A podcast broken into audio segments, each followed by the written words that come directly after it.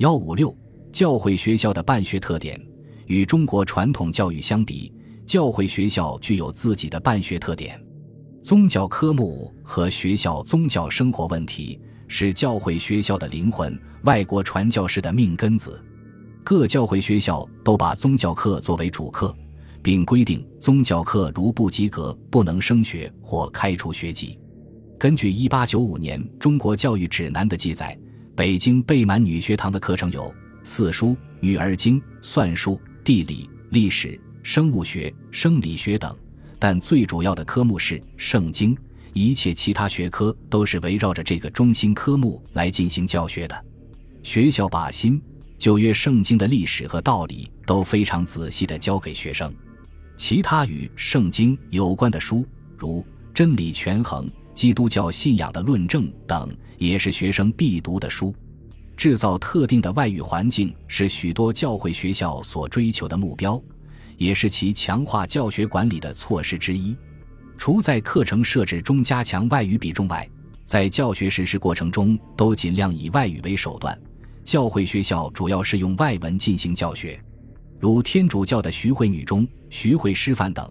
除国文外，各科教学都用法文。课本用法国原版本，甚至连中国史地也用法文讲授。上海圣约翰大学将所有教科书、参考书都用英文编印。在课堂教学中，不仅美籍教师用英语讲课，华人教师也要用英语讲授。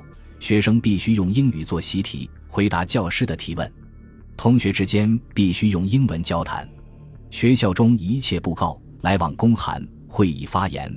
会议记录等一切文书档案全用英文。外籍传教士进校任教，多由国外教会直接派遣，他们占学校教师的大多数。中小学教职员的任用条件比较苛刻。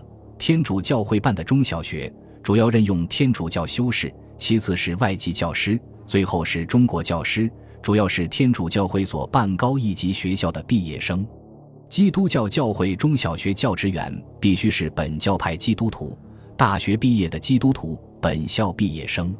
对于女教师，则又多一项规定：无论天主教还是基督教，都要求女教师应是未婚女子，并抱独身主义。为了推动教会学校的发展，改变各自为政、各行其事的状况，外国在华教会还致力于建立全国性的联合组织的工作。一八七七年五月。在华基督传教士一百二十六人于上海举行了第一次传教士大会，会上组成了学校教科书委员会，狄考文、韦连臣、林乐之、丁伟良、傅兰雅、黎立基等人为委员，负责编纂、出版教会学校的教科书。该委员会曾先后编纂了算学、中西历史、地理、伦理、教会三字经、耶稣事略五字经、福音史记课本。旧约史记课本等教科书，中国有教科书名称及字词肇事。一八九零年，在华基督教传教士举行第二届全国代表大会，会议决定将学校教科书委员会改组为中华委员会，推选狄考文为会长，并规定每三年召开一次全国大会。